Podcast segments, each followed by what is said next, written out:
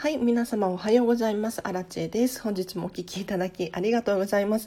えっ、ー、と、このチャンネルはですね、見習いこんまり流片付けコンサルタントである私がですね、もっと片付けがしたくなるような、そんなメリットを話したりとか、いただいたレターに答えさせていただいているチャンネルでございます。えっ、ー、と、今日はですね、えっ、ー、と、お片付けの質問コーナーということでですねライブ配信させていただきます、えっと、もし皆様お片付けに関するお悩みだったりとかご質問あればコメントで教えていただけるとね私がその質問に答えさせていただくっていうところになっておりますのでもうこんな簡単な質問いいのかなだったりとかもしかしたら過去に話してるかもしれないなっていうふうに思われても全然大丈夫ですので、えっと、コメントで気軽に送ってください。教えてください。じゃあ私がねどんどん答えていきます。でどうしてこんなことをしているのかっていうとですね私自身がですね今見習い期間中なんですよ。ちょっとまだ経験値が足りていない感じなのであの皆さんの質問に答えることによって私がレベルアップしますので。あエコーさんおはようございます。嬉しい。嬉しい。今日もお聞きいただきありがとうございます。そうなんです。私のレベルアップにもつながりますのでぜひコメントでですねご質問お片付けに関する質問ですね。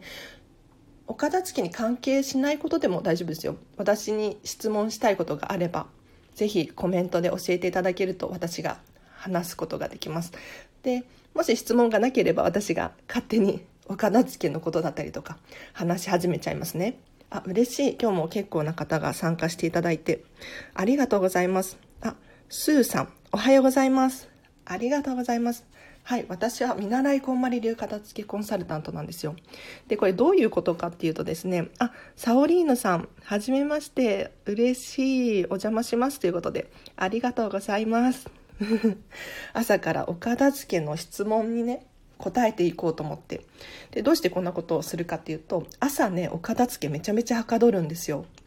でこれお片付けに限った話ではないんですけれどやはり夜だとこう仕事終わりとかどっと疲れが出てこう頭がごちゃごちゃになって判断力が鈍ったりしませんか？なのでこう朝ちょっとすっきりした頭の状態でですねお片付けに手をつける、まあ、お仕事だったりお勉強とかもそうかもしれないんですけれどそうしていただくことによってはかどるので朝ねこうしてお片付けの質問コーナーさせていただいております。ありがとうございます。嬉しい。でこれどういう現象かっていうとちょっと深く話してもいいですか？これウィルパワーが関係していて、えーと、人って1日あたりの意思決定力の総量っていうのが決まってるんですよ何かを選ぶっていうことですねこれを使い果たした夜っていうのはねやっぱり頭の回転があ、こんまりさんですね。私も興味があり、こんまりさんの本まで買いました。あ、スーさん、嬉しい。そうなんだ。私もね、嬉しい。こんまりさんの本買ったんですね。は、じゃあ共通の話題が。私はね、見習い期間中なんですよ、スーさん。あ、サオリーヌさん。根本的な質問なんですが、お片付けと収納って別物ですか？ということで。お片付けと収納ですか？お片付けと収納は近いです。サウリーヌさん。えっと、お片付けと掃除ってなるとまた別の話なんですけど、お片付けって何かっていうと、出したものを元の場所に戻すっていうのがお片付けになるので、あの、ちゃんと元の場所を決めてあげるものに住所を与えてあげる。これがお片付けです。はい。なので、お片付けと収納は、うん、似てます。似てますっていうか同じかもしれないです。ちゃんとしっかり収納をする場所を決めること小物だったりとか、まあ、お洋服とかもみんなそうなんですけれどちゃんと元の場所に戻す。出したら戻すっていうのがお片付けです。で一方で掃除っていうと別なんですよ。掃除って何もしなくてもほこりが立ったりとかなんだろう汚れたりとか水回りが濡れたりとかするじゃないですか。これはもう掃除です。元の場所に戻すとかじゃなくって汚れを拭いたりとか。これはお掃除。うん。ありがとうございます。そう、こんまりさんの本買ってらっしゃって読んだっていう方結構いらっしゃってですね、嬉しいです。私も実は、えっと、岡田家の経験値で言うと結構割と最近なんですよ。どういうことかっていうと2年前にこんまりさんの本でお片付けを終えてですね去年からこんまり流片付けコンサルタントを目指そうと思ってやっていてですね今こうして見習い期間中なんですがお片付けのコンサルタント目指しています。なので今もしご質問等あればコメントで教えていただけるとですね私がどんどん答えさせていただきます。で皆さんもやっぱりねお片付け難しくないですか？私もずっとお片付けが苦手というか興味がなくてただ2年前にお片付けを終えたことによってお片付けってこんなに効果あるんだっていうふうに気づいたのでこうして今活動しているんですよね。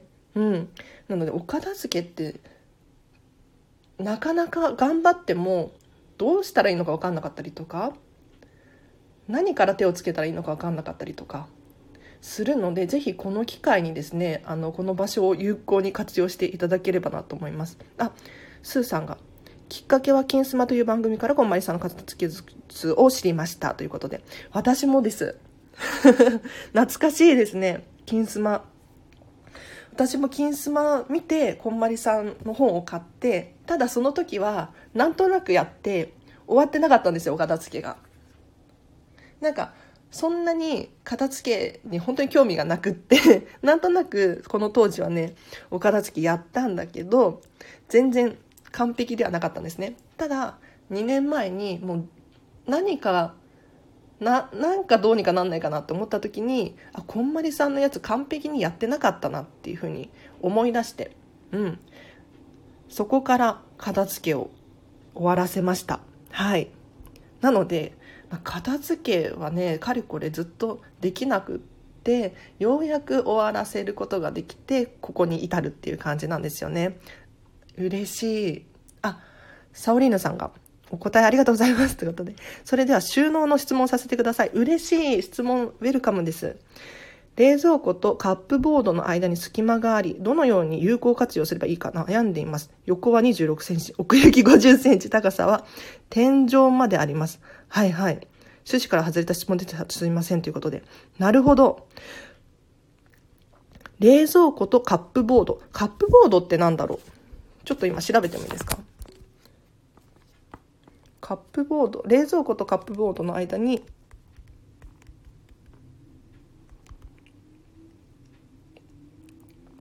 はいはいはい。なるほどね。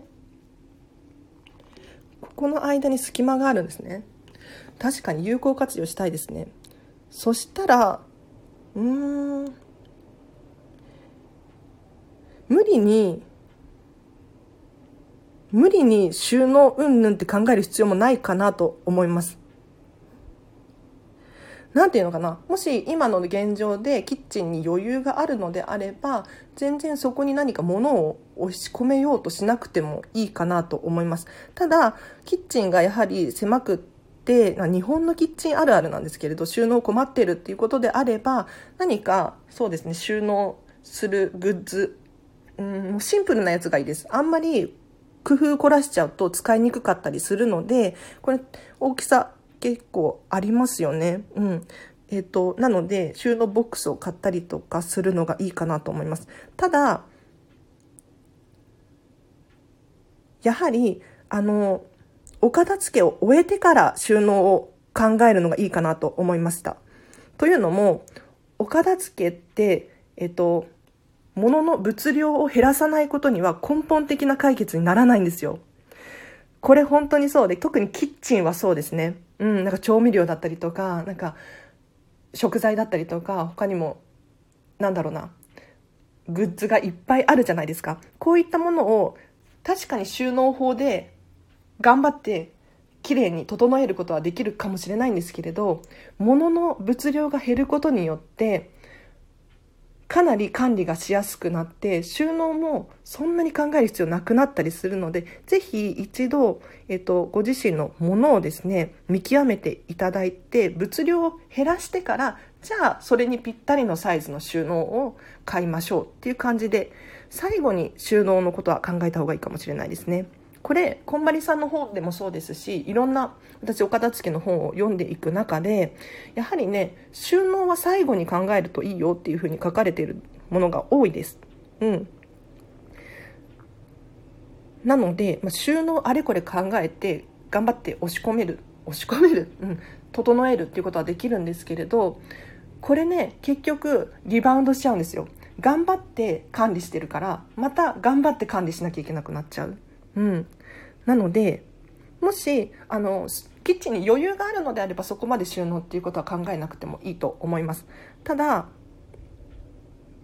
キッチンが狭いよっていう場合であればもともとの物量をですね一度減らしていただいてそこからじゃあこれにぴったりの収納をシンプルなやつ買いましょうっていう感じになってきます。はい。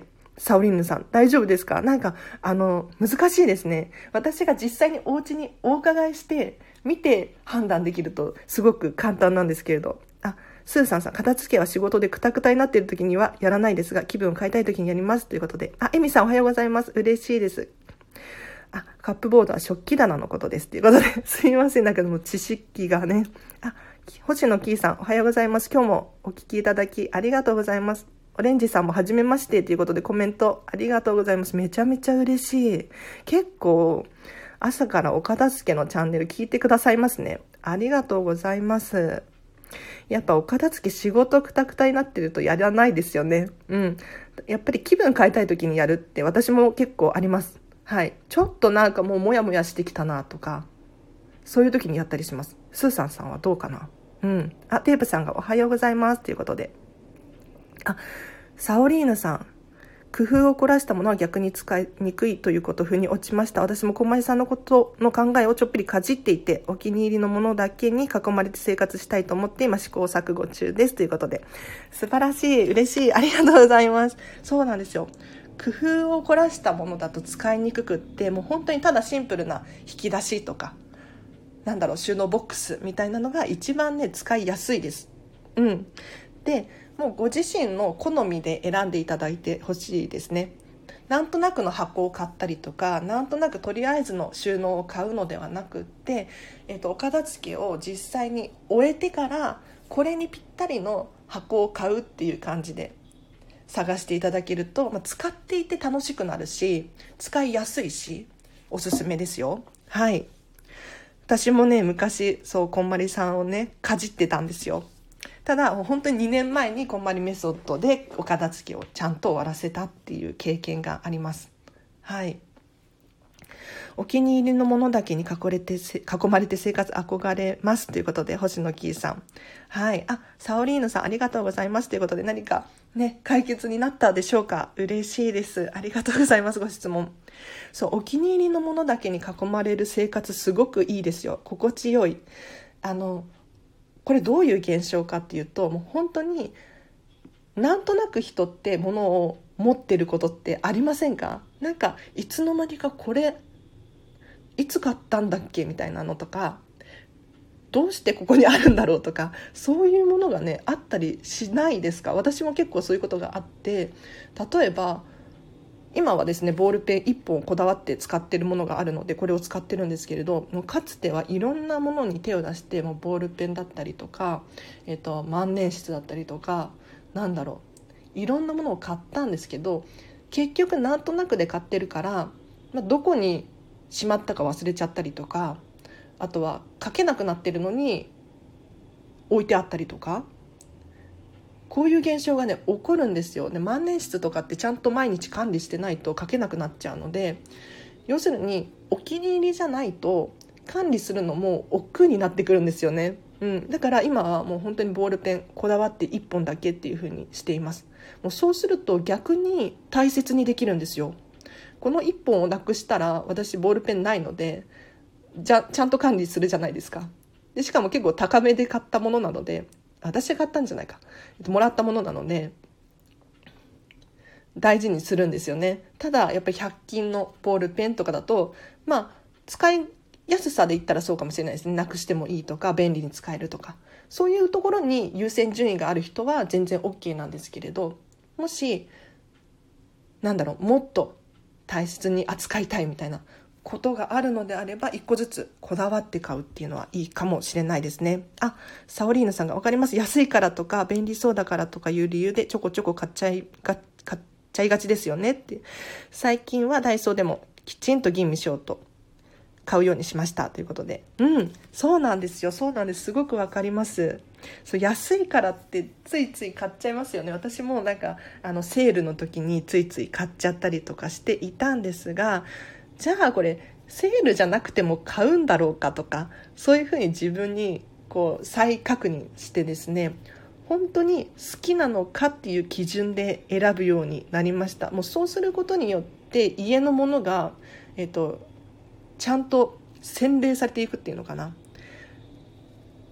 で衝動買いっていうのも減ったので、まあ、お金も節約になるし部屋もごちゃごちゃならないしすごくいいんですよね。あ嬉しい。なんか今日も初めましての方とかいらっしゃって私は嬉しいですね。はい。今お片付けの質問コーナーさせていただいております。もしコメントでですねこんな悩みがあるよとかもう全然もう私に関する質問でも大丈夫です。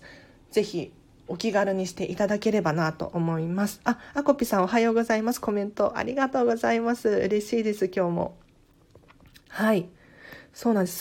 そう、ダイソーでもね、私も結構ダイソー使ったりするんですけれど、安いから買うんじゃなくて、例えば、なんだろうな、これは可愛いとか、ダイソーでもやっぱり、いろいろありますよね。そう。なので、100均だったとしてもこだわって買うっていうのはいいかもしれないです。うん。あ、綾野さんがボールペン思ったより減らないんですよね。ということで、買うのはもったいないので、ここ2年くらいボールペン買ってます。線がまだ在庫あるということで、意外と減らないんですよね。わかります。そうそう。あの、私がおすすめしている方法があって、なかなかもう大量にもしあるのであれば、ただ使い切れそうなら残しておいてもいいと思うんですが、えーと、消耗品に関してはあの職場とか会社に寄付するっていうのを、ね、結構おすすめしております。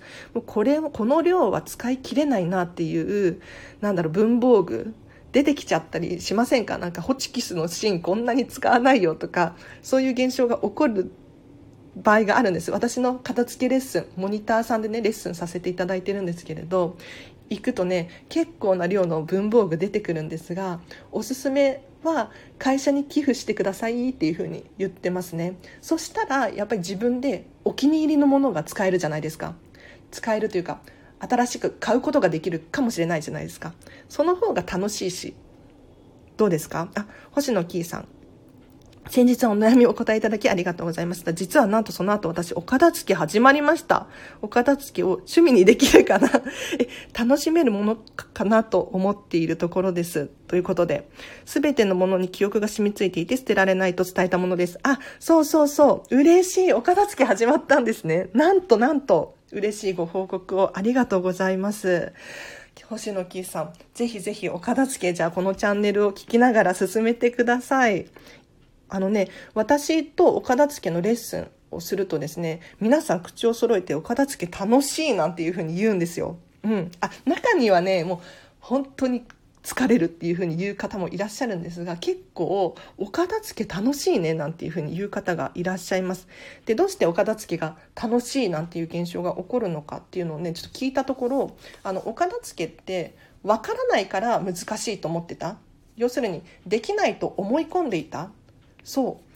ただ私と一緒にお片付けをすることによってじゃあこうしてくださいっていうふうに言われる。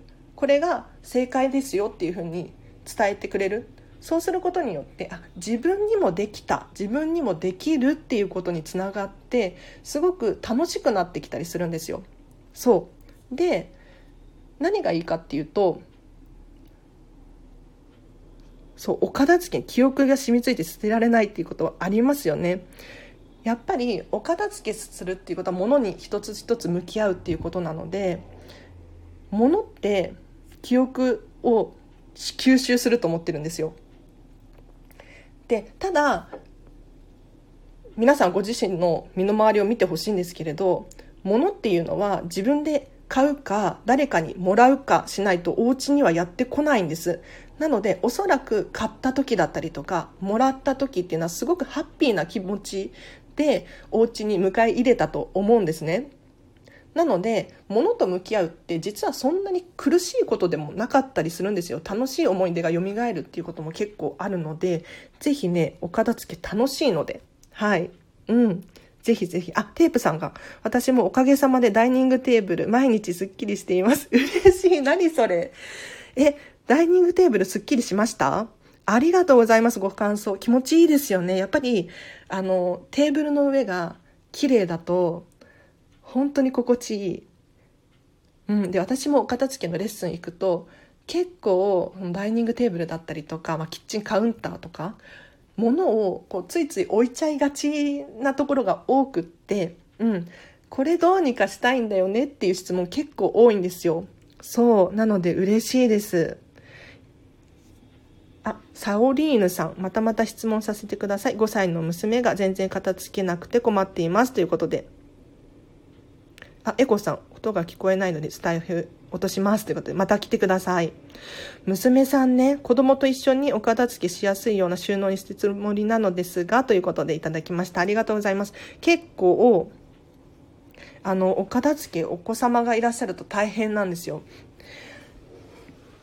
で、やっぱりね、お子様は、うん、不確定要素だったりするので なかなかねはかどらなかったりするんですがお子様にどうやったら片付けを楽しくねしてもらえるかっていうとえっと、お母様だったりとか、ご主人、うん、ご両親がぜひ楽しくお片付けをしている様子を見せてあげてほしいなって思います。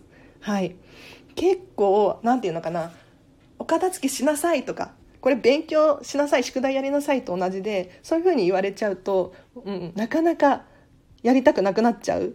なので、お片付けが楽しいものだっていうふうに思わせることが大事で、楽しくお片付けをしている様子を見せることによってあなんかあの人楽しそうじゃないけどこれ大人もそうですよね例えばなんか隣のものがよく見えるじゃないけれどあの楽しそうにしてる人だったりとかなんか美味しそうに食べてる人だったりとか見るとああれ私も食べたいとかあれ私もやりたいとかっていうふうに思うんですよ。でこれお片付けも一緒で結構私もお片付け楽しくやっている人なので周りから見てねなんでそんなにアラチェって楽しそうなのっていうふうに思われることが多いんですけれどそれはねお片付けだよなんて言うとえお片付けなの？みたいな。そう興味を持ってもらえるんですよ。なのでぜひあの娘さんにねお片付け。教える伝える時はですねもうお片付けこんなに楽しいしっていう感じで 伝えていただけるともしかしたらあ楽しいねってなるかもしれないです。はいぜひぜひ楽しくお片付けをしてみる。伝えるいいかもしれないです。あお話を聞いていてここは私でもできるかなと思ったりするんです。はい物と向き合うということが自分なりに納得してやるようにしていますということで星野キーさん嬉しいです。そうそう。私もできるかなって思えるっていうすごく嬉しいです。ありがとうございます。あのねお片付けってできるんですよ。皆さん。ただ習うことないじゃないですかお片付けを。でご両親から教えてもらうっていうことがあるかもしれないんですけれどやっぱりご両親もお片付けが苦手だったりとかってすると結局ちゃんと伝わらなかったりとか苦手意識がねこれもお子様と同じでですねついちゃったりとかするので、うん、お片付けはみんなできるんですよ嬉しい星野キーさんコメントありがとうございます。あ、アルトさんおはようございます。嬉しいコメントいただきありがとうございます。やっぱね、こうやって声をかけていただけると私はね、嬉しいですよ。あ、お帰りなさい、コウさん。無事聞こえました。ということで。ありがとうございます。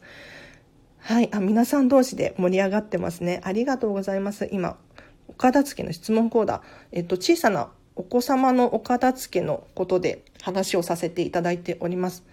で、ただ、小さなお子様がいるとですねなかなかお片付け難しいと思うんですよで実はですね先日この片付けコンサル仲間私の同期ですね見習いだったりとか、うん、もうすでにレベルアップされてる方もいらっしゃるんですけれどお子様がいらっしゃる方たくさんいてですね片付けコンサル同士でもお子様の片付け大変なんていうふうに言ってるんですよ。そう。で結局えっとお子様に楽しくお片付けを伝えても確かにやるときはちゃんとやってくれるんだけど疲れてもう寝ちゃったりとかしちゃうんですよねお子様って。そうするともうママがやらなきゃいけなかったりとかパパがやらなきゃいけないっていうことになってしまうんです。じゃあ片付けコンサルはそういう時どうするのかっていうとあの気力があればやるんだけどもうできないと判断したらもう次の日に持ち越すって言ってましたね。うん。もう次の日に、えーと、と朝起きてもうパパッとと子供ちゃんと一緒にお片付けをするなんていうふうに言ってたのであの無理に頑張ろうっていうふうに思わなくていいかもしれないです。諦めも肝心かもしれないです。うんもうお子様がいるからしょうがないんですよ。もう片付けコンサルの中でもやっぱりお子様がいる方悩まれているので全然もう当たり前の悩みかなって思います。あ好きありがとうございます。あ、サオリーヌさんが、お片付けが楽しいことを見せるって目から鱗です。私が頑張ってお掃除していたところを喜されて、もうって思いながら、娘の散らかしたものを片付けていたので、全然楽しそうにしていませんでした。まずは私自身が意識を変えて楽しくお片付けをしようと思います。とっても参考になりました。ということで、嬉しい参考になりましたか？目から鱗ですっていうことで、嬉しい。ありがとうございます。あ、そう、星野キーさんが何かと素晴らしいですっていうことで。ね、嬉しいです、私も。なんとなんと、目から鱗でしたか。そんなことないですって会話が盛り上がってますね。ありがとうございます。そうなんですよ。で、これ、こんまりさんもよく言ってますね。こんまりさん実は、えっと、2人お子さんがいらっしゃってですね、今3人目妊娠中なんですね。で、こんまりさん自身も、やはり、えっと、お子さんのおこたお片付け大変っていうふうにおっしゃっていてただ自分が楽しそうに片付けをしているから一緒にあの洋服をね畳んだりとかしてくれるっていうふうになんかもうゲーム感覚というか、うん、っていうふうにおっしゃっていたので楽しくでこれ大人も同じですね。お子様に限らず。例えばなんだろう。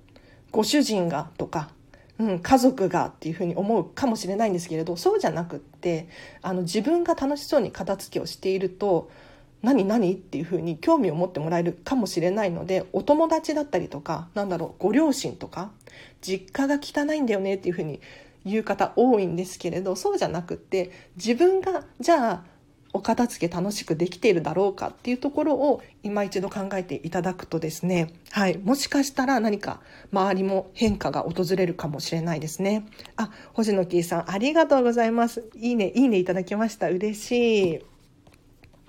サオリーヌさん、私がお片付けがするからやる。まずは多くを子供に求めないようにしようかなと思います。それで私そうが楽しそうにお片付けをしていたら子供も興味持ってもらえるかなということでコメントいただきました。ありがとうございます。そうなんですよ。そうそう。とね、やっぱりね、お子様、まあ、私もそうだったんですよ。私が子供の時にどうだったかっていうと、もう勉強しなさいだったりとか、宿題やりなさいとか、お片付けしなさいって言われたら、やっぱりね、やりたくなくなっちゃうんですよね。ただ、例えば隣で美味しそうなものを食べてる人がいたら、あれ美味しそうって思うじゃないですか。それと同じでお片付け楽しそうみたいな。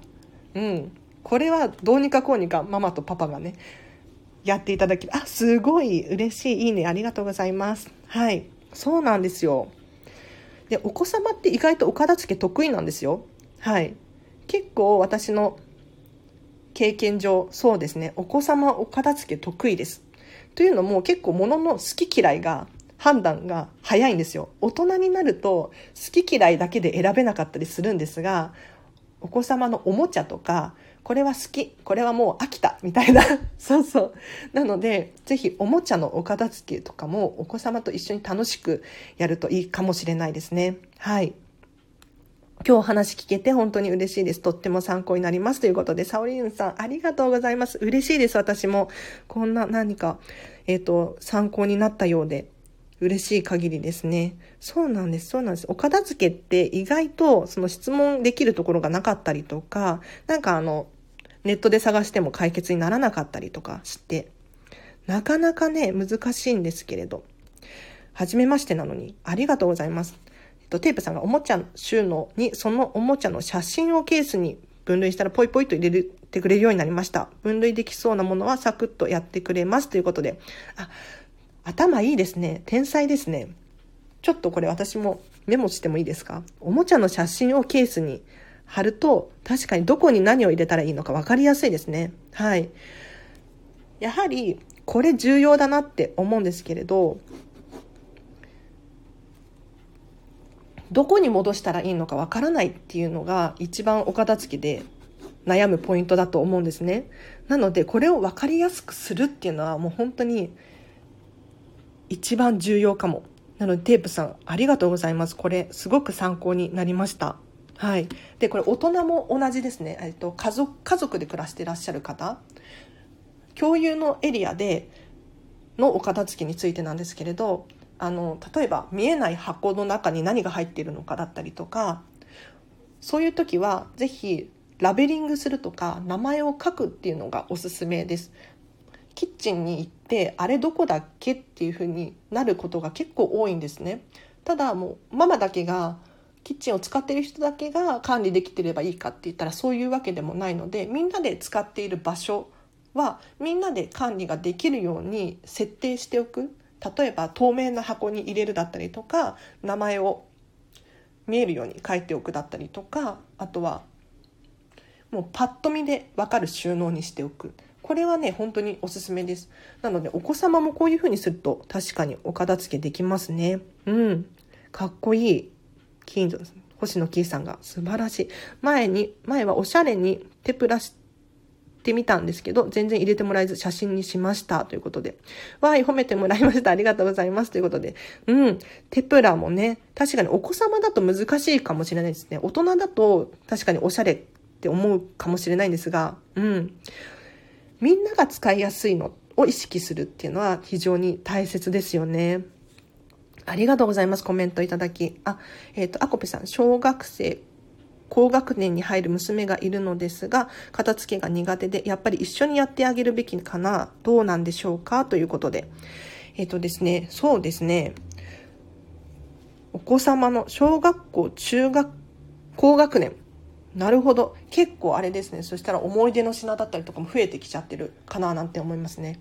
そしたら、一緒にできるのであれば一緒にやってもいいかなと思うんですけれどお片付けに関してはもう一人でやるっていうのが私はおすすめです。うん、というのも例えばなんだろうな捨てるもの手放すって決めたものがもったいなく見えたりしないですか？なんか人のお片付け見ていて、まあ、私も本当にそう思う時があって私もね片付けレッスンに行くことがあるんですけれど何て言うのかなこれ捨てちゃうのもったいないなって思いつつでもこの人はそう決めたんだからみたいなそんな感情になることがあります。はい、なので一緒にやっちゃうとねどうしても感情がこもっちゃったりとか例えばご両親とかだとせっかく買ってあげたのにみたいなそうそうこともね起こっちゃう可能性があるので一緒にやってあげて確かにはかどるかもしれないんですけれどそういった場合は是非あの感情移入しないことがおすすめです。もう本人の意思決定に任せる。で、ご両親だったりとか、まあ、ご家族がですね、えっ、と、もったいないよとかっていうのは NG かなって思いますね。はい。なかなかね、難しいかもしれないんですけれど、アコピさん。うん。ゲーム感覚で片付けできそうですね。テープさん真似します。ということで。そうなんですよね。うん。テープさんありがとうございます。皆さんがありがとうございます。ということで。ね、一緒に頑張りましょう。うん。私も頑張ります。娘と片付けると確かにそれ捨てるのってなりますっていうことで。やっぱりそうですよね。そうなんですよ。もう私でもありますもん。だって。これ捨てちゃうのってお客さんに対して、お客様に対して。なんかも、もったいないとか、なんだろう。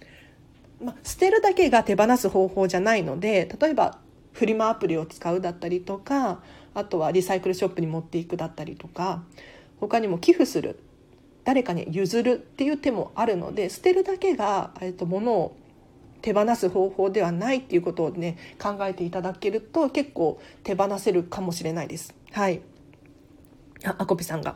なるほど。本人が手放すと決めたらその意思を貫かないとですね。ということで。そうなんです。そうなんです。ありがとうございます。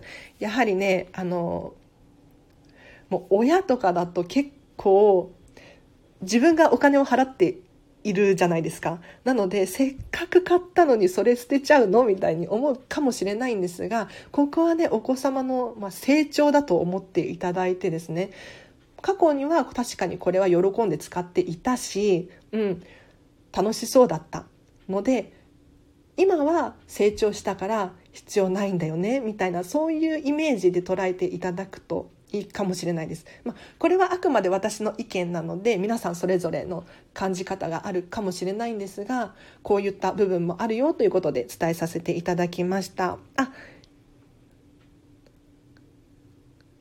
ありがとうございます。ミランダ・タカ子さん。嬉しい。コメントいただきありがとうございます。そうなんですよ。あ、さお、待ってください。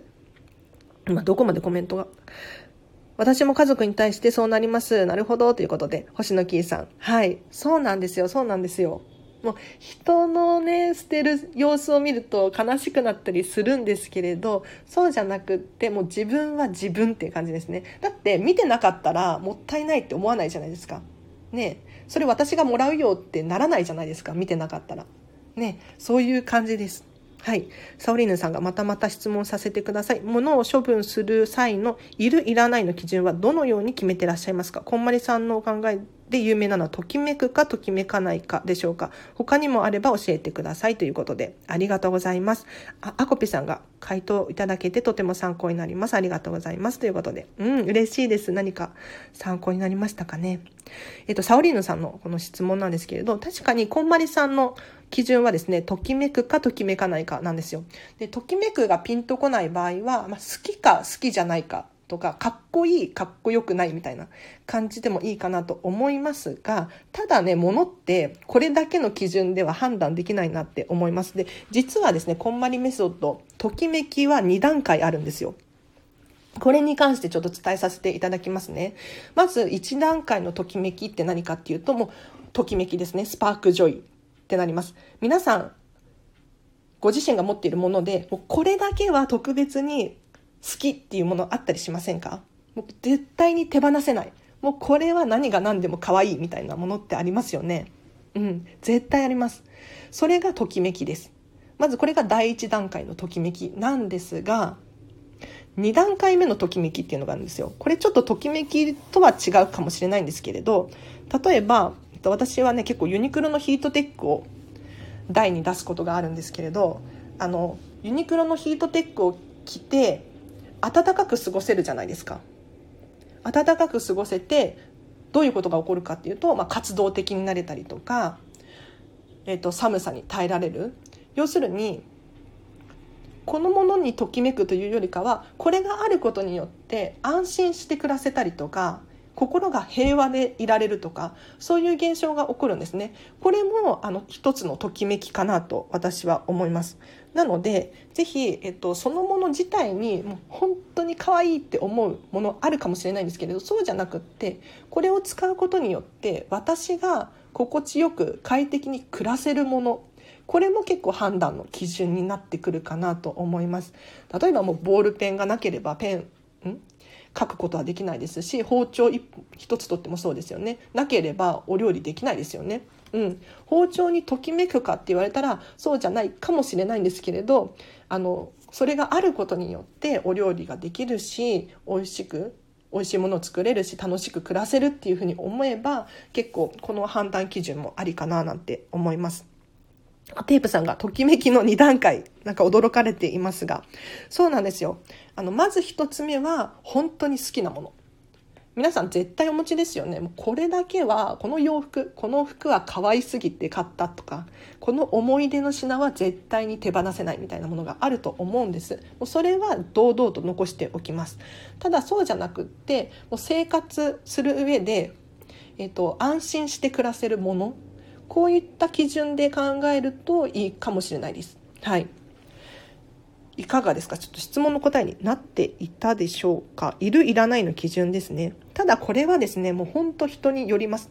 というのも人それぞれ住んでる環境、まあ、家族で過ごしてるのかお子様がいるのか一人暮らしなのかだったりとかあと育った価値観ですよね、うん、こういった違いからも一概にこれはこうっていうふうに言うことはできないんですけれどもそれぞれに合った価値観、うん、基準でですね是非、えっと、ものの不要必要っていうのを判断していただけるといいかななんて思いますあサオリーヌさんがまさに求めていた答えですということで本当ですか？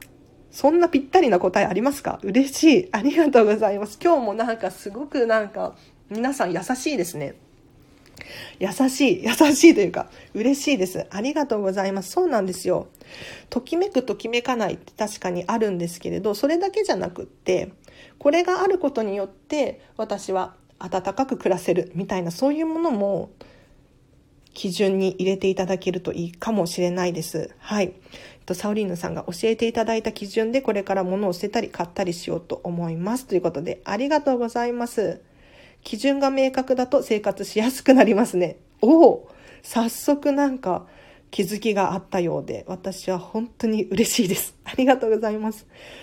そうなんですよ。物を買う時の基準にもなったりしますよね。うん。これがあると、じゃあどういったメリットがあるんだろうか。うん。そういうふうに考えて物を買うっていうのはいいかもしれないです。やっぱりなんとなくで物って買いがちじゃないですか。私もスーパーに行ってなんかついついお菓子を買っちゃったりするんですけれどなくてもよかったなって思ったりするんですよ。そう。そういう時は反省ですね。反省。そうその場のなんだろう。あ食べたいみたいな。そういうのではなくてこれを食べてどういうふうな喜びがあるんだろうか。みたいな。ちょっとそこまでね、考えたりするようにしています。うん。あ、キッシーさん、ありがとうございます。はじめまして。今日も、はじめましての方結構いらっしゃいますね。嬉しいです。今、お片付けの質問コーナーしています。コメントで教えていただけると私が答えていきますので、ぜひぜひ教えてください。はい。こうやってお片付けの話をする、してることってワクワクしますね。ということで、お片付けワクワクするって結構ね、変態ですよ。いい意味でいい意味でですよもちろん。あのなかなかお片付け楽しいっていう人って周りにいなくないですか？うん。なんかねそうなんですけれどただ私の片付けコンサル仲間はですねワクワク楽しくお片付けしています。うん。星野キーさん私もワクワクしますということで。やっぱねやっぱり想像するだけで楽しくなりませんか？お片付けって想像すると楽しいんですよ。だからどんどん想像してほしいなと思います。あのこのお家が片付いたらどんな暮らしが送れるんだろうかっていうのをどんどん理想を膨らませるとお片付けがはかどったりします。はい。あルミルミありがとうございます。遅くなりましたということで。はい。ルミルミさんはね、実は私の片付けコンサル仲間なんですよ。私は見習いなんですけれど、はい。ルミルミさんはもうね、えっ、ー、と、正式なコンサルタントさんで。はい。あ、キッシーさんが私も片付け好きですっていうことで、あ、お片付け好きな方いらっしゃいますね。そうそう、お片付け好きな人いるんですよ。嬉しい。なんかここ、お片付け好きな人集まってくれると私はね、あの、話がすごく楽しくて嬉しいです。うん。変態わらーっていうことで、ね、お片付けが好きな人はね、なかなかね、珍しいタイプの人間だと思いますよ。はい。ありがとうございますってことで、えっと、まだまだ使えるものだけど、捨てるのもし伸びない。でも、メルカリでは売れない。これね、悩ましいですよね。キッシーさん、ありがとうございます。この悩みですね。うーん。うーん、これね、どうしようかな。あの、白アラチェと黒アラチェがいるんですけど、黒言ってもいいですか？申し訳ない。あの、白アラチェは結構無難なことを言うんですけれど、黒アラチェは、あの、もしかしたらキッシーさんに嫌われるかもしれないです。そういう時はですね、これね、捨てるのもったいないけど、手放す。ちょっと声ガラガラになっちゃった。いいところで。よし。キッシーさん。そう、メルカリで売れないものってありますよね。なかなか、その、売れるの待ちのものだったりとか、これただ残しておくと永遠に片付けは終わらないなって思うので、例えば捨てるのがもったいないのであれば、えっ、ー、と、リサイクルショップにもう持ち込む。もしくは、まあ、誰かに譲る。私が結構使っている手は、寄付をするっていうのは使ってますね。うん。確かに、あの、お金には換金できないかもしれないんですけれど、なんていうのかな。あのね、人って痛みを覚えると成長するんですよ。これちょっと結構黒い部分で話してますけれど、どういうことかっていうと、失敗したなっていうことを受け入れたりとか、この買い物は違かったなっていうのをちゃんと自分に理解させる。そうすることによって人って成長するなって思うんですね。で、これを先延ばしにしちゃうとずっとあのその手元に物が残ってしまう。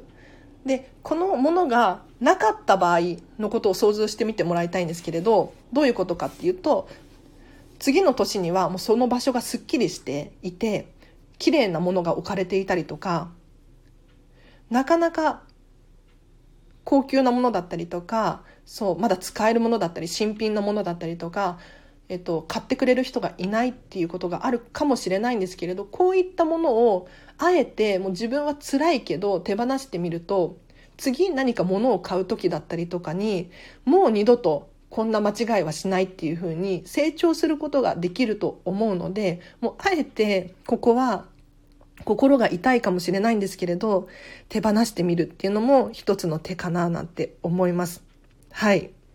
どうでしょうか、キッシーさん。嫌われたかもしれないですね。うん。えっ、ー、と、コメントが結構来てますね。はい。ありがとうございます。ワクワクしながら家事やってます。変態になりたいということで。ありがとうございます。片付け苦手なので、聞いたらやる気出ます。フォローさせていただきますということで。そうなんですよ。お片付けのモチベーションにつなげてほしいチャンネルです、ここは。はい。毎日更新しているので、ぜひ毎日聞いていただけると私は嬉しいです。あ、エコーさんが黒あらち待ってましたということで。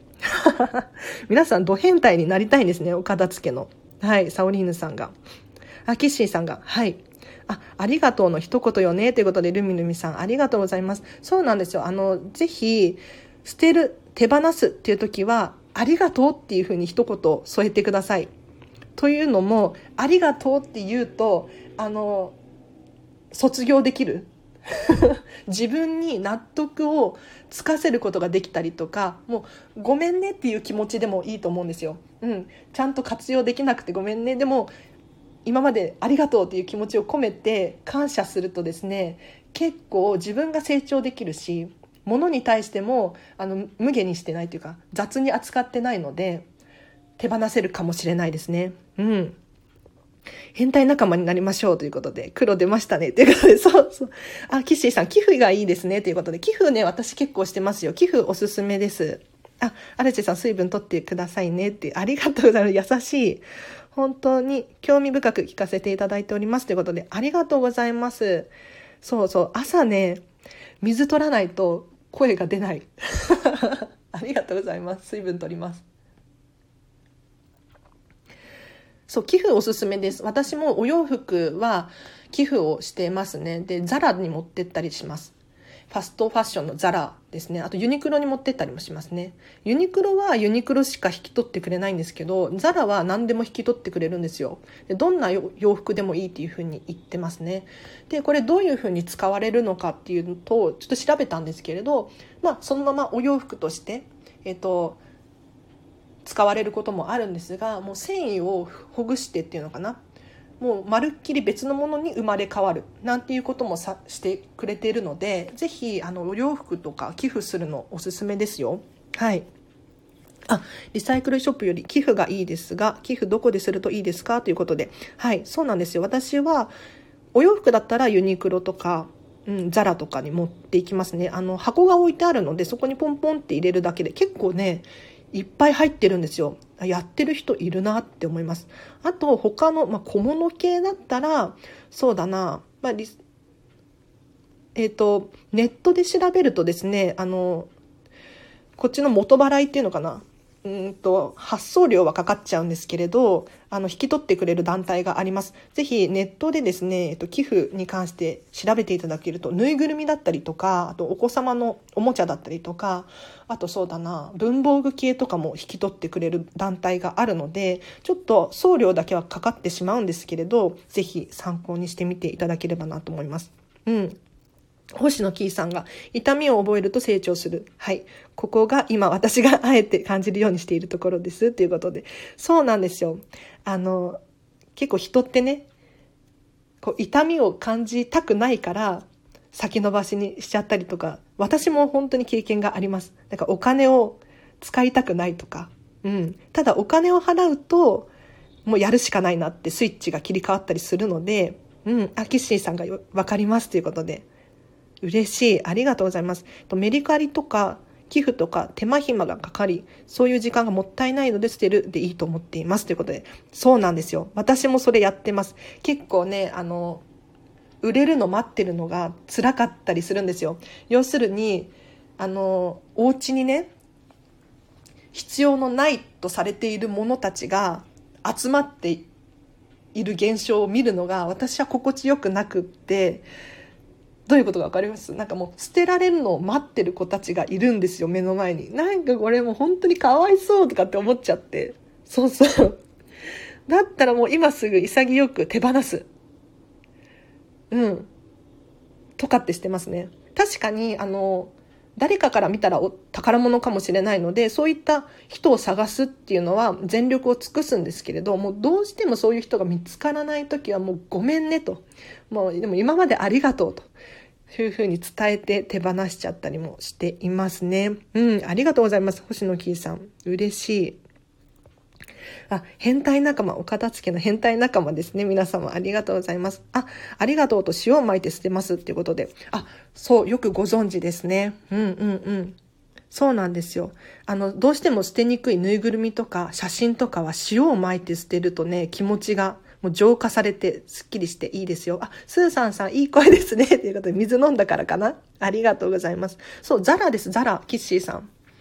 洋服は、えっ、ー、と、私はザラに持っていくことが多いです。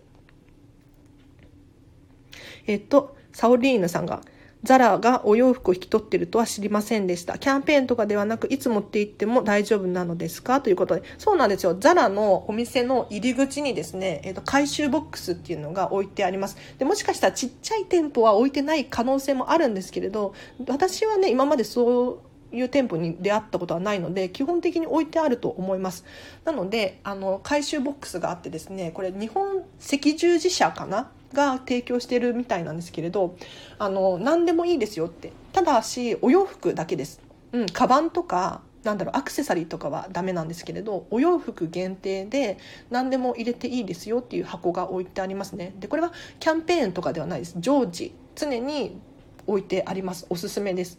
私もね結構袋大きいの丸々持ってったりとかしますよ。だからお洋服ってなんだろう結構着古しちゃうとあの売るほどでもないものってあるじゃないですか。でも捨てるのはもったいないなって思ったりするんですよ。例えば高かったりとか。そういったものはですね私はザラに持って行ってますね。でザラに持っていくとそれをなんか繊維として活用してくれるみたいでリサイクルまた新たに洋服として生まれ変わったりとかするみたいなので持って行っています。でユニクロとかあと GU とかも回収ボックスあるんですけれどあのユニクロの製品に限るとか、まあ、GU の製品に限るっていう感じなのでちょっとね使いにくかったりするんですよね。うん。あ、参考になります。こっちにあるかな？ググったらありましたということで。嬉しい。ありました？そうなんです、そうなんです。結構調べるとありますよね。はい。回収ボックスならハードル低いですね。失敗したお洋服とかおしゃれな店員さんに見られると恥ずかしいということで。そう、手渡しだと結構億劫じゃないですか。なんかそういうキャンペーンをやってるところもあるんですけれど、そうじゃなくっても回収ボックスだったらもう店員さん見てないですし、もうザラとかだとお店広いから店員さん忙しいんで、そんな見てないんですよ。そうそう。だから私がね、ポンポンポンって入れてても全然誰も見向きもしないです。はい。キッシーさんが、そうなんですね。ユニクロは限定ありますということで。そうそう、ユニクロはね、ユニクロの自社製品だけ回収しているっていう感じですよね。ただザラは何でもいいですって。この間ねもう一個で見つけたんですよ。ファストファッションで。何でも洋服持ってきてっていう。どこだったか忘れちゃったな。ちょっと思い出したら言いますね。はい。でもザラって意外とね結構あって。うん。何かそのショッピングモールに行くついでに私はお洋服を持って行ったりしていますよはいエコーさんが、物の片付けではないんですが、YouTube とかのフォロー数が溜まりがち。スタイフも着々と増えていっています。荒地さん、しょっちゅう整理していますか？ということでご質問いただきました。ありがとうございます。実はですね、私は、これかなり制限しています。はい。YouTube とか、なんだろう、スマホのアプリとか、このスタンド FM のフォロー、フォローもかなり制限しております。で、結構しょっちゅう、あの、誰をフォローしているのかっていうのを見返してですね、あ、今はもうこの人は必要ないなとか、今はこの情報はもう卒業したなっていうふうに思ったら、ちょこちょこ消したりしていってますね。で、そうじゃないと、私頭の中がね、混乱しちゃうんですよ。もう私のあの脳のキャパの問題だと思うんですけれど、本当にね、頭が混乱しちゃうのであんまり情報をたくさん受け取りたくなくってですね。えっとねこの間スマホのアプリの数を数えたら40個でした。40個。41個とかかな？そうなんですよ。めちゃめちゃ少ないなって私自身は思ったんですけれど。どうですか？皆さんスマホの中にアプリ何個入ってますか？あテープさんがインスタなんかもフォローだらけということでうん、そうなんかあの視界から入る情報ってすごくでかいな大きいなって私は思うんです。というのも例えばテスト前になんかお片付けしたいなとか漫画読みたいなって思ったりするじゃないですか。あれって結局目の前にこう漫画が置いてあったりとか目の前に片付けが終わってない現象が映っちゃってるのでそれがね頭の中にどこか片隅にですね残ってやりたくなっちゃうんですよ。そうじゃなくて私はね、えっと、お勉強する時とかも結構カフェに行くことが多いんですけれどなんでカフェに行くかっていうともう自分が持ち込んだ本だったりとかなんだろう。パソコンだったりとかしかないので邪魔する情報がないんですよ。要するに YouTube とかもそうですね。本当に厳選しています。多分 10, 10チャンネルくらいしかないと思います。はい、もうこれだけはどうしても必要っていう情報だけにすることによって、えっと、ちゃんと自分が目視であこれはやらなきゃいけないなっていうふうに確認できるしこれ見よっかな見ないかなっていうふうに悩むこともないんですよ。これは見るものしか残ってないのでそうインスタのフォローとかもそうですね私が欲しい情報だけを集めてるので必要か必要じゃないかとかじゃなくってもう全部必要な情報だけをじゃあパパッと見ることができるので本当にね頭がねすっきりしますよ。あそうそう、フォローだけ増やす人いますよねっていうことで、私ね、なかなかこれできないんですよね。フォローを増やせないんですよ。申し訳ない。本当に申し訳ないんですけれど、あの、ま私の素直な気持ちなので、伝えさせていただくんですが、私はですね、本当に自分が必要だって思った情報しか受け取らないです。はい。私もスマホの画面を何度も横にスクロールしています。フォロダー整理も全然できてないです。ということで。はい。あ、キッシーさん、私は制限してますということで、あ、私と同じタイプですね。はい。あ、お掃除革命さんは、お掃除の時た。なんかお掃除とお片付けって私は別だと思ってるので、はい。嬉しい。でもこういった方が聞いてくれると私はとっても嬉しいです。はい。ね、キッシーさんさすがですということで。あ、服の数よりアプリの方が多い荒地先生。ルミルミさんよく聞いてらっしゃる。そう。アプリね、40個でも私多いなと思ってるんですよ。皆さんアプリ何個ありますか？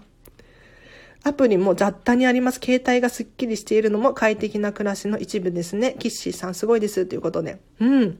あ、前はたくさんフォローしていましたが、整理したら良くなりましたということで。わかります、キッシーさん。私もね、結構持っていたんですけれど、意外となければないでなんとかなるなっていうふうに思いますね。うん。情報とか、特にそうですね。はい。あ、お掃除革命さんが。片付け興味があります。よろしくお願いします。ということで、私もね、嬉しいです。えっ、ー、と、ハウスクリーニングのお仕事なんですね。はい。ありがとうございます。ちょっと、メモメモ。嬉しい。フォローは、フォローは増やすことは嫌ですね。お掃除も好きです。ということで、キッシーさんいただきました。ありがとうございます。フォローを増やせばいいかって言ったらそういうことじゃないですよねって私は思うんですが、どうですかね。確かに、あの、一理あるなって思います。うん。えっ、と、相手に気づいてもらえたりだったりとかするので、えっ、と、確かにその要素も必要かななんて思ったりするんですが、一方で私が必要としていないのであれば、うん、やっぱり心地がいいと思えるっていうのが私は一番大事にしているポイントなので、うん、結構アプリとかもね、かなり制限させてもらってますよ。そうそう。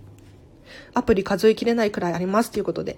そうなんですよ。意外と溜まっちゃいませんか？で私も結構ちょこちょこ見直しています。で、一時期このゲームにハマってたとか、そういうことはあるので、それはもうすぐに手放す、うん、たりとか、あとは、なんだろうな、意外となくてもなんとかなるものがあったりするんですよね。例えば、うんと、アプリじゃなくても、例えばネットで調べれば出てくるようなものだったりとか、そういうふうに考えてですね、アプリ減らしてますね。うん。アプリ多すぎて、やはり片付け上手はそういうところもしっかりしているんですね。ということで、エコさんいただきました。なんかね、片付け上手っていうか、もう情報が多いのが嫌なんですよ。なんか頭がね、私ね、多分脳の問題だと思うんですけれども、ごちゃごちゃしてるとね、耐えられないんですよね。そう。だからミニマリストなんですよ。そうそう。あの、量が多いと、なんか途端にやる気がなくなったりとか、こうしてね、今日もスタンド FM 頑張って喋ってるんですけれどなんかねできなくなってきちゃうんですよね。あの情報量が多いとダメなんですよ。ただこれ人によるかなと思います。ちゃんとあの管理ができているのであれば全然物の量が多くてもいいしアプリの量が多くてもいいと思います。ただ管理ができる量って人それぞれ決まっていると思うのでここをちゃんと見極める必要があるかななんて思いましたね。はい。ありがとうございますキッシーさんがフォロー帰りはやめました。必要な人だけです。同じタイプですね。ゲームはしないです。っていうことで。ね。私もそうなんですよ。ゲームね、あんまりしないんですよ。そうそう。しないようにしてるっていうのかな。はい。なんか、それに夢中になってる自分が嫌だったりするので、そう、理想の自分と照らし合わせて、この、じゃあ、アラチェは、こういうスマホを使ってるだろうなっていうのを想像して使ったりしています。はい。嬉しい。情報型で瞑想も増えた気がします。ということで、テープさんが。そうなんですよね。瞑想。まさにということで、エコーさんが。キッシーさんも同じくです。同じくごちゃごちゃしてしまいます。ということで。うん。情報の出社選択、整理、すごいためになります。はい。あ、ライブ終わったらフォロー整理し、祭ります。素晴らしい。整理祭りいいですね。うん、嬉しい、エコーさん。そうなんですよ。あの、情報型って結構ありますよね。今、今もう何でも情報がすぐに手に入っちゃうじゃないですか。で、例えば、なんだろうな。Google でこう検索してても、それに私にぴったりの情報の宣伝とかコマーシャルが入ったりするんですよ。もうこれスマホの設定上そうなっちゃってるんですよ。ただ、もうこれに気を取られていたら、もうキリがなくって、そう向こうがだってさコンピューターがあなたにはこれがいいですよって言ってる情報っていいに決まってるじゃないですか。ねあなたこれに興味あるんじゃないですかっていうのってもう興味あるんですよ。ただそれをじゃあどうしたらいいかって言ったらもうスマホを見ないとかもうちょっと遠ざけておくとかいいかもしれないですね。はい。私は服を整理しますということで、キッシーさん。うわ嬉しい。もう皆さんなんかお片付けのやる気がなんか私にすごく伝わってきて、本当に嬉しいです。もうこのチャンネル喋っててよかった。ありがとうございます。はい。私もアプリやれる範囲で整理しますということで、はい。ぜひぜひアプリね、整理してみてください。うん。意外となくても大丈夫なものあるんですよ。で、結構これ使ってないなとか思うものがあったりとかするので、はい。で、私は、そう、アプリの整理で言うと今は使っていないっていう基準で手放したりしてますよ。要するになんだろうな。今使ってない基準で例えばまた再リリリインストールでしたっけ？はい。そうまたダウンロードすればいいやって思ったりしているので今は使っていないけどまあ後で使う。例えば、私ディズニーランド大好きなんですよ。ディズニーシー大好きなんですよ。ディズニーシーのアプリあるじゃないですか、ディズニーランドのアプリ。ただこれってディズニーに行く時にしか使わないアプリなんですね。だったらどうするかっていうと、私はもうその都度ダウンロードしています。はい。なので今は使っていないものを消しちゃう。で、必要な時にダウンロードするっていうのも私は結構使っている手ではありますね。はい。仕事部屋の書類を整理しますということで星野キーさん。頑張ってください。嬉しい。私応援してますので、書類の整理。うん。1枚ずつぜひチェックしてみてください。意外とね、あの、必要ないものが出てきたりするので、うん。あと、ファイルとかも整理するといいかもしれないですね。キッシーさんが、実は最近お気に入りを買ったので、いらない服ザラに持っていきますということで、嬉しい。何か参考になったみたいで、かなり整理しましたが、まだまだありますね。っていうことでいただきました。ありがとうございます。そうなんですよ。結構新しい洋服を買うと、逆だな私逆だと思っててどうして新しい洋服が欲しくなったりとかするのかっていうと今手持ちのものが何だろうな飽きてきたとかちょっとよれてきたとかそういうふうに思うから新しい服が欲しくなったりするんじゃないかなって思っていてなので新しい服を買うと結構必然的にいらない洋服が出てきたりするんですよね。私の、まあ、場合だけかもしれないんですけれど。なので新しいお洋服を買うタイミングで結構今持ってる洋服を見直したりとかしますね。うん、ちょっとここよれてきたとか裾がちょっと汚いなとか。そういう感じで見直したりしていますよ。はい。あ、ディズニーシー好きです。同じです。っていうことで。私もディズニーシー大好きなんですよ。もうそろそろディズニーシーに行かないと私充電が切れる。アプリ、アン、あ、そう、アンインストール。おおすごい。早速。ありがとうございます。そうなんですよ。私はスマホのアプリ整理しますっていうことで、皆さん宣言するとね、やる気になるので宣言してください。嬉しい。みんなやってる、みんな頑張ってると思ったら私も頑張れます。よく一つ買ったら捨てるのですねっていうことで。うん。そう、結構ね、一つ買ったら一つ手放すっていうのはね、意識してやってるっていうよりかは結構必然的に起こったりするんですよ。うん。なんかこれはもうこれもちょっと使えないから新しいのが必要だなとかそういうことがね結構起こるなって思いますね。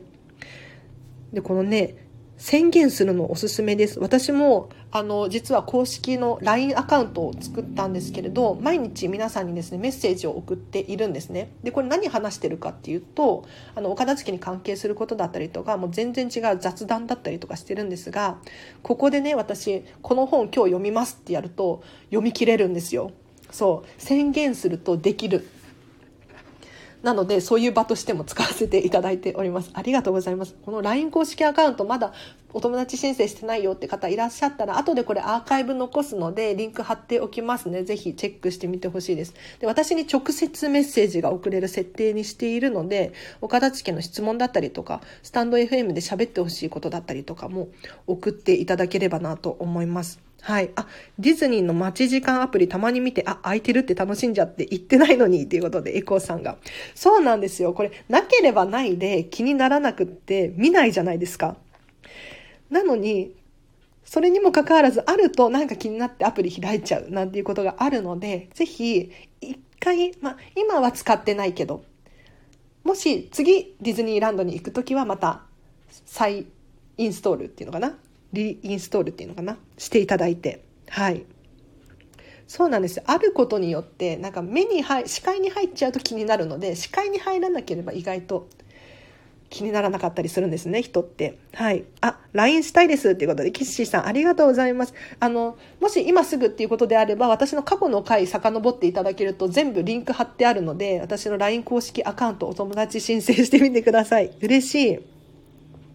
インスタの企画とかで1日1捨てなんていうのもありますね。ということで、サオリーヌさんから情報をいただきました。そうなんだ。なんか、こういう本ありますよね。1日1、1つ捨てるっていう。うんうん。私もね、結構ね、あの、岡田付の本を読んでいて、1日1個捨てるとか、1個入れたら2つ捨てるとか、なんかね結構そういうのありますよね。でもこれってそういう基準もありだなって思います。うん。あのもちろんご自身の価値観でそれは参考にしていただきたいんですけれどあのあくまで捨てることが目的ではなくって、えっと、これは残しておきたい、うん、これは今必要じゃないからっていう感じでそういう基準でやってほしいなって思います。何でもかんでもあの買ったから捨てなきゃっていうふうに思うのは結構心が苦しかったりするのでそうじゃなくって、うん、必要じゃないのであれば手放すいつでもそうですね。うんあ、キッチーさんが私は一気に捨てますっていうことで、一気いいですよ。一気に捨てるいいです。はい。テープさんがアプリとかインスタとか今必要じゃないことを見てしまってどんどんサーフィンしています。時間だけが過ぎちゃったりということで。ね、よくわかります。私もネット調べてるといつの間にかこんな時間みたいなことになっているんですよ。そう。なんかね、本読んでたつもりがスマホ見てるみたいな時があってですね、そういう時はもうスマホを近くに置かない。カバンの奥の方にしまうとか、そういうふうにしてますね。もう見えないと結構あの意識しないんですよ。だからないとないでなんかなかったことになるというかなくても大丈夫っていうふうに思えたりするのでぜひぜひ。あ徹子さん嬉しい。初めましてまたゆっくり参加したいです。ということでありがとうございます。嬉しい。そう今お片付けの質問コーナーでですねそう1時間を予定していたんですが9時までを予定していたんですが いつの間にか過ぎちゃってますね。全然気づかなかった。はい。じゃあ、まあ、でも延長します。はい。少し、もう少しもしかしたら聞きたい人いますか？うんうん。潔くてすごいですね。ということで、キッシーさん、ね一気に捨てます。すごい。もう始めながら聞いてます。早い。行動が早い。すごい。嬉しい、私は。何それ。聞きたいっていうことで。嬉しい。ぜひぜひ、あ、じゃあもうちょっと延長します。えっと、じゃあ9時半までにします。9時半までこのチャンネル開いておきます。はい。キッシーさんミニマリスト思考ということで、そうですよね。結構ミニマリストな考え方かもしれないです。なんか、情報を手放すとかね。うん、一気にやるとか。いいですね。すごい、私も、なんかちょっと元気になりました。お片付けってなるべく一気にやってほしいんですよ。うん、なんか1日5分とか今日はここだけとかってやってると結局ねキリがない。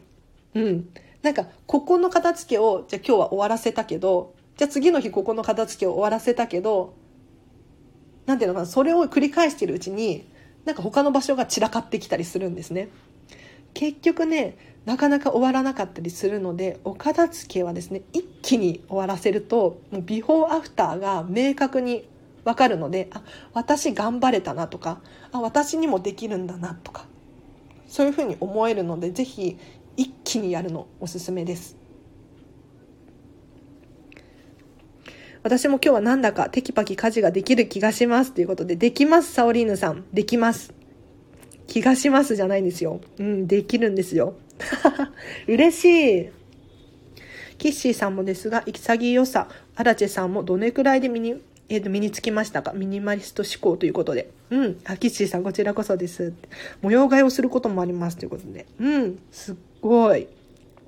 気分に合わせて模様替えですかね。素敵。あ、エコーさんが、アラチェさんって生まれながらのミニマリストなイメージということでいただきました。ありがとうございます。じゃあそのイメージのままでいこうかな。嘘です。はい。あのね、私全然ミニマリストじゃなかったんですよ。もう最近、あの、もう、こんまりメソッドでお片付けを終えて、なんか、もうちょっと減らせる気がするというか、もうちょっと減らさないと頭ごちゃごちゃしてるっていうふうに思って、どんどん減らしていったところ、今の物量がすっごく心地いいんですよね。で、かつては全然ダメだったんですよ。本当に物が多くってあの自分のやる気と何て言うのかな物の環境っていうのかなが追いついてない感じでした私ってもっとやる気があって頑張りたいと思っていてもう仕事とかもバリバリしたいのになんでこんなにできないんだろうってすごい悩んでたんですよでまさかこれが物の量が多いのが原因だったなんて当時は思っていなくってお片付けをしようとかっていうことには至っていなかったんですよねそうそんなにバカみたいにものが多かったかってそういうわけでもないんですけれどあのやはり人それぞれ持っている量、うん、ぴったりくる量っていうのが違うみたいで私はですねこのミニマムな生活っていうのは本当に心地いいんですよね。で私どれくらいでミニマリスト思考が身につきましたかっていうことなんですけれど、うん、あのこんまりメソッドでお片付けを終えたんですが実はねここではまだしっくりきていなかったんですよ。でお片付けって徐々にこう物が変わっていくので徐々にでいいと思うんですが一回お片付けを終えるとですね次に買い物をする時にあこれはもしかしたら違うかもっていうふうに思えたりするので結構お片付けを終えてからもなんだろう物のの選別っていうのかな。これが徐々に上手くなっていってようやくっていう感じなので2年前にですねお片付けを終わらせたので2年も経ってないかな、えっと、終わらせたので、まあ、ここ2年の話ですかね。うん、そうそう。でもともとは本当にあの私は仕事バリバリしたいタイプでじゃあどうしたらできるんだろうっていうのをずっとモヤモヤしていたんですよね。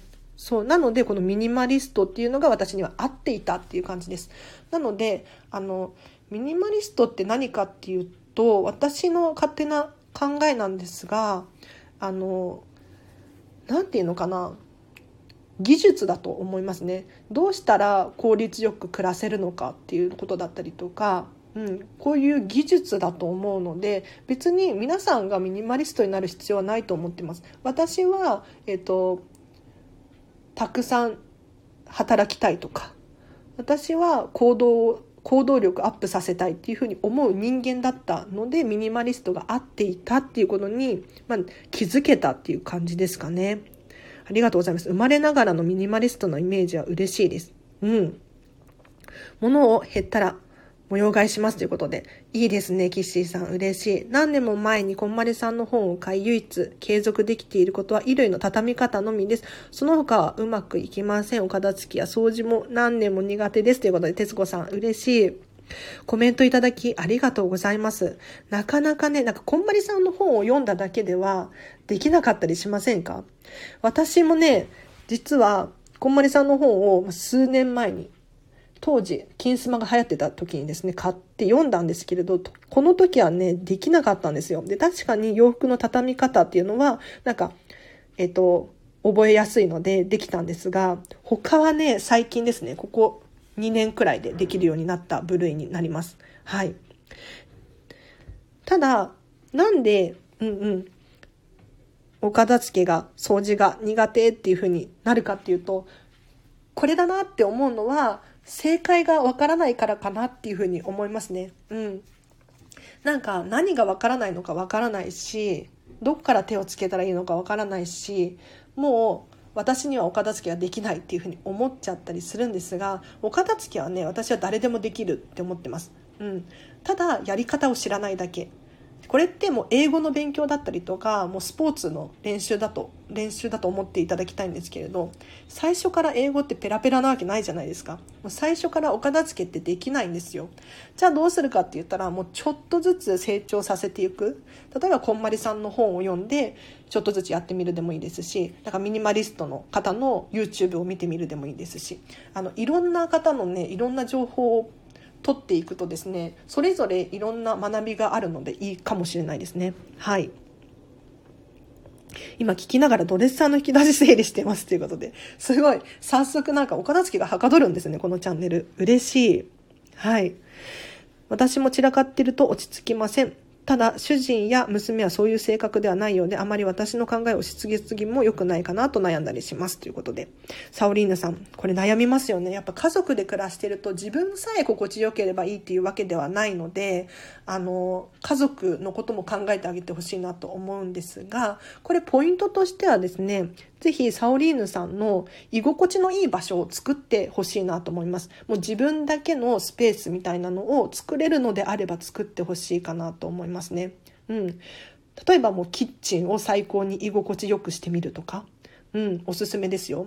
あの、共有のエリアっていうのはなかなかね、難しいかもしれないんですけれど自分がここにいて心地よいっていうスペースがあると人ってあの周りが気にならなくなったりとかするかなと思うのでぜひぜひ自分が心地いい場所だったりとか、えっと、心地よいスペースかなを作るといいかもしれないですね。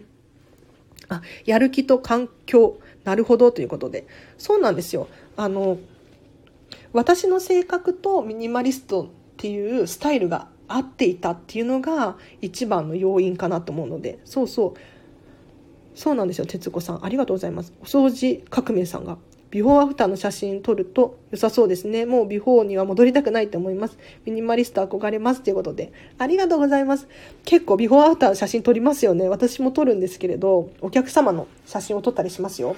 あの、意外とビフォーアフター写真撮らない人が多くって、あ、皆さん今お片付けしてたら、ビフォー撮ってください。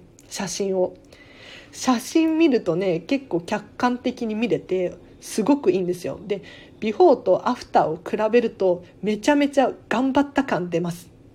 私こんなに頑張ったみたいなすごく思えるのでぜひ写真撮ってください。なんかビフォーって写真撮らないと残らないんですよ。いくら記憶で思い出そうと思ってもなかなか難しいので写真撮るのいいですね。あ、徹子さんがそうです、金スマということで。そう、金スマ懐かしいですよね。そう、こんまりさん金スマ出てらっしゃいましたよね。あ、キッシーさん、こんまりさんの方が参考になりません。捨てないと解決しないよねっていうことで。そうなんですよ。もう、もうね、お片付けはですね、物質的なものの量をとにかく減らすことかなと思います。はい。あの、同じ量のものをですね、いくら収納に頼って頑張って、あの、整理して整えていってもですね、物の量は変わっていないので、結局管理するものの量っていうのは同じなんですよ。はい、なので管理するものの量が多いから今まで収納がうまくいっていなかったわけなのでこの物質的なものの量を減らさないと私はねなかなかお片付けはかどらないんじゃないかなって思いますね。うん、なのでそうこんまりさんの本参考にならないでも全然 OK です。とにかくもう何でもいいのでお片付け終わらせてみてください。うん嬉しいありがとうございます。なるほどですね。捨てられるような好きでいっぱいなど変態になりたいということで。はい。いいですね。お片付けの変態、ド変態。お片付けね。そう、お片付け好きとかって自分からなんか自らやりたいなんていう方なかなかいないと思うんですけれどお片付けの変態になるとね結構お片付け楽しいしなんだろう周りから見ても楽しそうに思われる。なのでねここまで来ると結構いいですよ。すごく楽しい。快適です。あキッシーさん今着ていない服で気に入っている服を別なプリントをしてもらってまた着ます。へえすごい。そういうリメイクみたいな感じですか？すごい。着ない服で気に入っている服確かにいいですねいいですねやっぱり捨てるっていうのもったいないですし着れるなら着たいですよねじゃあどうやって使うのかっていうことなんですけれど、うん、別なプリントをしてもらうっていうのが新しい発想。私もちょっとこれ調べてみますね。へえ、してもらってっていうことはなんかそういうところがあるんですかね。へえ、プリント。なるほどね。確かに。ね、私もですね、あの、捨てるのもったいないというか、可愛いから取っておきたいんだけど使っていないものっていうのは堂々と取っています。例えば、えっと、お洋服とかもそうなんですけれど可愛いんだけど柄が可愛いとか可愛いんだけどもう着ないっていうものは取っておいています。で飾ったりして見てるだけで楽しいっていう鑑賞用にしたりとかあとはあの枕カバーにしたりとかなんだろういろんな使い方できるなと思っていて捨てることだけがお片付けじゃなくってそのものが好きなのであればじゃあどういうふうに使えるのかなっていうふうに深く考えていくこれをするとすごく心が気持ちが楽になれるのでいいなって私は思っています。お私はキッチンをお城にしますということで。き私のお城にします。うん。サオリーヌさん。嬉しい。そうそう。なんか自分だけが心地よく思える場所を、あの、作ることによって人がどうであってももうここにいれば私は心が穏やかにいられるみたいな そういうスペースがあるとね本当に心地いいのでぜひ皆さんもですねそういう場所を作っていただけれたらなと思います。うんあ、徹子さんが捨てるマインドをしっかり持ちたいです。ということで。素敵。捨てるマインドいいですね。はい。私も結構、あの、できない時があって、そう、ちょっとね、バタバタしちゃったりとか、なんかめんどくさいって思っちゃう時があるんですけれど、定期的に、あの、手放すっていうことを意識していますね。うん、手放すだったりとか片付けるっていうことですかね。うん、なんか最近落ち着かないって思ったらあお片付けがなんか完璧にできてないみたいな、うん、じゃあちょっと手放すものがあるのかもしれないって思ってちょっとやったりしているので定期的にこう捨てるマインドっていうのかな、えーと、お片付けに関してはですねこう振り返ったりとかしていますよ。うん。やっぱ意識的にやらないとちょっとなあなあになっちゃったりする部分があるので毎日このスタンド FM を喋っているっていうのもそうなんですけれどあの毎日喋ることによって毎日お片付けについて考えなきゃいけないんですよ私は。今日は何を喋ろうかなとかみんな何を知りたいんだろうかとか悩むんですね。これ悩むことによって私はお片付けっていうのを毎日考えることができる。でこれがやっぱりお片付けの、まあ、コンサルの見習いなのでね大切かなと思ったりして。キッシーさんが最近見つけました。リメイクで T シャツをクッションにします。ということで。すごい。そうなんだ。そういうところがあるんですね。ありがとうございます。なんか結構、あの、なんだろうな。お直し屋さんとかって街で見かけたりするんですけれど、なんかそういうところとも違うような気がしますね。うん。そうなんだ。いいですね。キッシーさんいただいてありがとうございます。ちょっとこれ、あの、真似します。真似します。早速、ありがとうございます。私の失敗は通販で買った服ということで、キッシーさん。ありがとうございます。コメント。なかなかね、通販難しいですよね。うんうんうん。なんか、いいやつはいいんですけどね。うん。なるほど。そういったものをじゃあリメイクするとかしてもいいのかなっていう感じですかね。うん。嬉しい。そういうねコメントいただけると私はとっても嬉しいですよ。あ徹子さん毎日考えて毎日自分を洗脳してサクッと動けたらいいなということで。そうなんですよ。これを私はねあのこのチャンネル毎日更新しますっていう風に宣言しちゃってるのでやらざるを得ない状況を作ってるんですね。これわざとそういう状況を作ってるんですよ。そうすることによって自分が動けるのでもう宣言しちゃっているんですよね。なのでもういくら夜中であろうとあ今日スタイフ更新していないっていうふうに思いつつ頑張って更新するんですよもう更新するしかないんで。うん、そうするともう常に頭の中はお片付けのことがいっぱいになるのでこれねすごくねもう自分を追い込むっていう感じですかね。うん。あ、もう捨てる服決まりましたっていうことで、キッシーさんが。早い嬉しいさすが。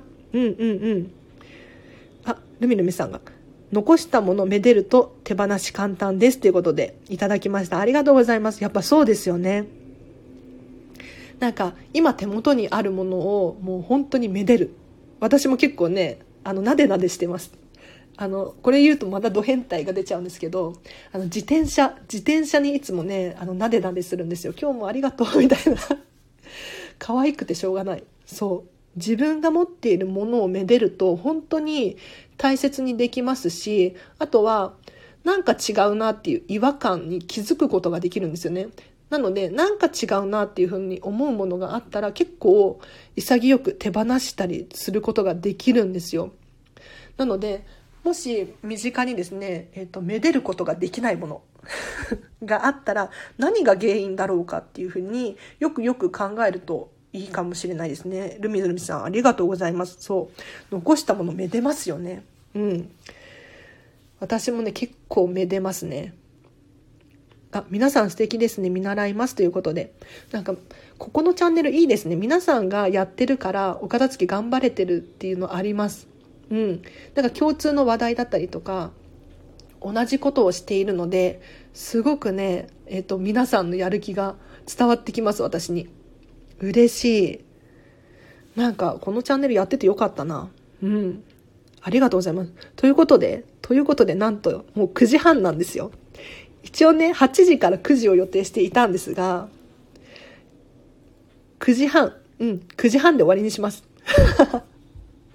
雑貨が多いので雑貨に移りましたということで。うわ、すごい、キッシーさん。掃除道具をめでる自分がいます。変態ですね。ということで、お掃除革命さん変態です。仲間です。そうそうそう。やっぱ愛おしいですよね。なんか、な、なぜか可愛いというか。なぜか。なぜかめでちゃうんですよね。なんか自分が好きだからでしょうね。うん。なんか趣味のものとかそうかもしれないです。これがあるから自分を楽しめるんだ、みたいな。うん。そうすることによって、やはり物を大切に扱うことができて、で、ちゃんと管理することができることにつながるかなと思いますね。うん。あ、それ話が早いですよね。ということで、キッシーさんは一緒に話すといいということで。ありがとうございます、皆さん。聞きながらキッチンリセット終わりました。終わったんですね、エコーさん。すごい。あ、アプリの整理とお気に入り目出ます。ということで、テープさんいただきました。コメントありがとうございます。はい。サオリーヌさんが今日は大変有意義な朝になりました。私の周りのものも可愛がろうと思います。ということで、ぜひぜひ可愛がってあげてください。か可愛がってあげると大切にできるんですよ。大切にできると、例えば管理が、管理っていうのかな？うん、例えば状態をチェックできる。洋服とかも、あ、なんか毛玉があるなとか、うん。なんかめでることによってなんかここちょっとよれてるなとかっていう気づきがあったりとかするので是非めでる、うん、っていうことをしてほしいなって思います。ありがとうございます。はい。ということで実はですねもう今日はお別れの時間がやってきました。ありがとうございました。皆さん今日お片付きはかどったんじゃないでしょうか。もうまだね、でも9時半なので、ぜひこのチャンネルフォローしていただいて、過去の回とかいろんなこと喋っているので、ぜひ参考にしていただきたいなと思います。一応ちょっと最後にちらっと自己紹介なんですが、あの、私は見習いこんまり流片付けコンサルタントででして、このチャンネルは、えっと、片付けによる効果やメリットについて話したりとか、皆さんからいただいたレターに答えたりいた、させていただいているチャンネルでございます。もしね、気になる方いらっしゃったら、ぜひ、チャンネルフォローしていただいて聞いてみてください。毎日更新していますので、あの、皆さんのお片付けのモチベーションになるかなと思います。で、あと、お知らせとしてはですね、えっと、LINE の公式アカウントをやっていますので、こちらは私に直接メッセージが届くようにしています。で、これアーカイブ残すので、ぜひ、あの、リンク貼っときますね。チェックしてみてほしいんですが、私からですね、えっと、メッセージが、毎日送られてきます。お片付けに関することだったり、全然違うことだったりとか話してますよ。そうすることによって、なんか、やる気になったりするんじゃないかなと思ってやらせていただいております。で、直接メッセージができるので、質問だったりとかも、お悩みだったりとかも答えることができますので、ぜひ、お友達申請してください。状態チェックだなんて言葉に衝撃ですということで。そう、状態チェックでいいですよ。あの、物をめでるついでに状態チェックしてほしいんですよね。なんか、意外と1年使ってないだけで黄ばんできたりとか汚れてきたりとかなんだろう実は壊れている なんていうことが起こるので常にあの物をめでるとですねあの状態が確認できていいなって思います。はいありがとうございます。今日という一日が楽しみになりました。えー、そこまでですか？今日という一日がだって今日これからですよ9時半だから。